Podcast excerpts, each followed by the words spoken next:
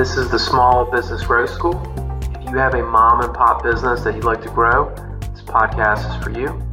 In it, I'm revealing everything I can to help you get more customers in the door, grow profits, and even autopilot your business so you can enjoy more time with family and friends. Thanks for listening. It means the world to me. Hey, everybody. So I just finished up a uh, strategy call yesterday, and I got off the phone with a um, really nice woman. She has a, um, a hybrid business, um, small town business. So that means she's just targeting the local market and also can target people outside of her area online. Um, so her her thing was her business was designed to help business owners reduce stress stress through uh, breath exercise and other approaches. So right off the bat, um, whenever an owner is coming up to me with their business, that's actually the first thing I ask is what what is your business? What are you looking to do? And I always run through my head, um, are is this a viable business idea? And as you've probably heard in my past podcasts, uh, we go through that in detail. But basically, are people around her, other businesses around her, already doing this?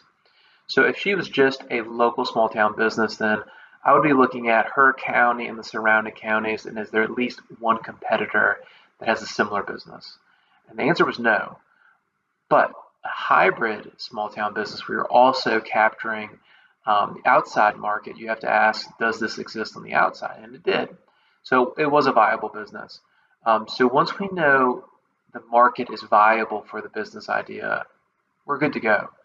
And I actually really liked um, the emotional triggers that she was going after for her customers.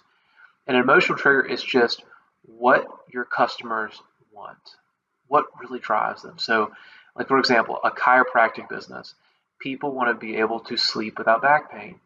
They want to be able to get on an airplane and go on their vacation and not worry that they're going to be in extreme pain when they get off. Somebody that um, has a taco truck, somebody wants a tasty, delicious lunch that's quick and easy on the go. Um, if someone has a plumbing business, somebody wants to have their toilet unclogged and not, uh, you know, have to have to pee outside or, or, use the toilet all the way upstairs. That's an inconvenience. Um, so that's just a couple little examples of, of emotional triggers. And uh, her trigger is pretty good. What she was going after was helping business owners have less stress, and just enjoy time with family when they're off the clock. So be in the moment with their kids, be in the moment with their husbands or their wives, enjoy vacations, be present, um, also have less stress while they're working as an owner, and be able to run the company more effectively. So I knew that this business could have a huge impact because I'm an owner myself of multiple small town businesses. I'm her ideal customer, and I could see the value that it could bring. So you would think that um, you know, it's time to give value to the market, time to grab some leads with good marketing, time to make a couple sales, and get our first deposits, our first buys from uh, owners, and we're off to the races. But it didn't happen. she decided not to move forward with the business at that time. And the reasons were many. Here's just a couple. She wanted to fine tune a course or approach to deliver the product to make it perfect. She wanted to have a marketing plan that was designed exactly for her niche to the T. She just needed to get everything just right before she even thought about moving forward with the business. And you know, I'm not. It, it, it was a tough situation for her because I see it all the time with folks, all kinds of new business owners or soon-to-be business owners. Things have to be so perfect before they take the next steps. And this is a um, we, have mentioned before about you know reality is just perspective, how you see things, and um, this is a the, the, way that she was thinking it was a very damaging self-limiting belief. Um, and again, it can pop up with many folks. It just wasn't common with her. I see it all the time, and it's disappointing because if you actually have a viable market, all the cards don't have to align perfectly to start. And a phrase that I use all the time and I don't, don't even know who came with, up with this originally, but I use it all the time, is fail forward. So things don't have to be perfect. You can and you should improve things as you go. Um, and having that little bit of a mindset shift will allow anyone to become an owner sooner, become profitable much sooner, make an impact to their small town much sooner. Um, and and also another tactical piece is marketing. Good marketing, in my opinion, you have to use a lot of different marketing routes, or what I call them, I call them spokes. So you have to use a lot of different marketing approaches or spokes, and it takes a little bit of time to get momentum. So it's important that you start right away. Um, so let's get to the title of the episode is how do we really open a business quickly? What are those three essentials? So what are the three things that you actually do logistically need before you open a business? Not, you know, things, you know, things in our head that potentially stop us that aren't real barriers, but what are the what are the true barriers? Things that we need to get fixed up and ready to go before we get going. Real quick, guys, if you could think about how you found out about this podcast, somebody probably tweeted about it, told you about it, shared on Facebook, Instagram, you know, or something like that. Only way that this thing grows is through word of mouth. I don't do any paid ads for the podcast or do any sponsorships. It's my only ask that you can pay it forward in the exact same way. So if it was a review or a post, if you spend just a few seconds doing that, it would really mean the world to me and you'll throw out some good karma for another small town business owner in the process. So there's three big ones. First one, number one, is get your LLC. So basically, that's your limited liability corporation for your business. Um, there's a couple reasons why you get an LLC. One is it's a basic form of protection, and it's it's um, it's a very simple way to organize your company. I like it though. All my companies are LLCs. Um, it is the perfect bit of protection for small town businesses. So, what it can do is, let's just say someone sues your business, God forbid. It protects you. They can't go after you. They can only go after the business. So you're not going to lose your car. You're not going to lose your house. You're not going to lose all your money in your personal accounts. They can only go after the LLC. So it's a layer of protection that's needed. Um, so what do you do to get it? So people may think they need to get the top-notch lawyers to set this up. But to be honest, getting LLC for a lawyer, it is very simple, very basic. It takes them no time to do it. It's a very easy task. So what you need to do is just shop around, shop, shop around for 10 to 15 lawyers around you. And they wouldn't even have to be around you. Just shop around. They can do this virtually as well and find the lawyer that's going to give you the cheapest price and be able to do it the quickest. That's it.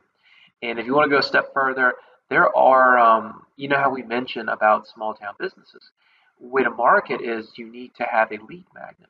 So to give the customer a little piece of your service or your product for free, and it's going to get you more people to come in to buy your paid product or service. Um, a lot of uh, lawyers now are starting to use LLCs as their lead magnets. So they'll do an LLC for free in hopes that you'll get one of their other services. So if you really want to save money and get the cheapest LLC, you can shop around to see which lawyers have a LLC as their lead magnet. And if they say, hey, we'll give that to you for free, go for it. That's going to be great. You get it for free. So let's um, let's shift over to um, number two. So Number two is uh, bank accounts. You need to set up a bank account. So obviously, when someone gives you money, you have a place to put it at.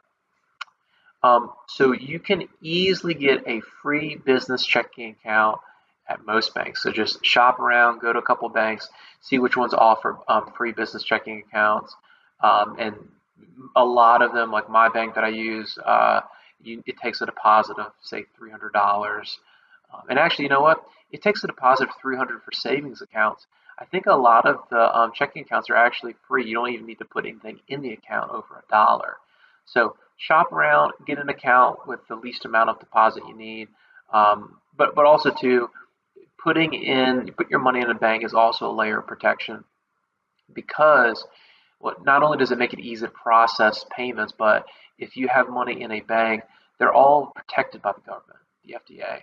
So if the bank burns down or there's a robbery or if bank goes out of business, the the FDIC will cover up to I think it's two hundred fifty thousand dollars. So, um, and once you get above that amount, I'd recommend getting a second bank, but you don't have to really worry about that for a long, long time. Um, so get a bank, get a, a bank um, that can get you a free banking check account. So what is number three? Number three is a payment processor. Get a system to be able to collect money. Seems simple, but but you definitely need that. You need to be able to have a way to collect cash, collect money. Um, so there's a couple different options. Um, I love Stripe. There's also a little add-on to Stripe, um, very cheap. I think it's like 20 bucks a month. It's called PayFunnels. It allows you to do a lot of cool stuff. It helps you organize the Stripe accounts, and you can also do some really cool stuff with payment plans, try free trials, and um, even refunds really easily using that platform. So um, that's particularly good for companies that have um, high cost services or products. Or, like a lot of different businesses out there, you can get a terminal. Um, you can get a terminal that can link to your bank accounts. There's a lot of different uh, companies that do that. Um, one of my companies, we use a terminal. It's called TSYS. Um, you can use them. They have been pretty reliable for us. So that's it. Um, so here's the um, overview. Make sure that first your market is viable, and you do that by looking around. If it's a small town business that's a brick and mortar, look at your county, the surrounding counties. Does your business already exist? If that checks off, then and also let me go back a little bit. If you are a um, mobile small town business, which means you travel, like if you're a mobile vet, if you're a food truck, stuff like that, um, wherever you travel, you know, the regions that you travel to, is there an existing business similar to yours?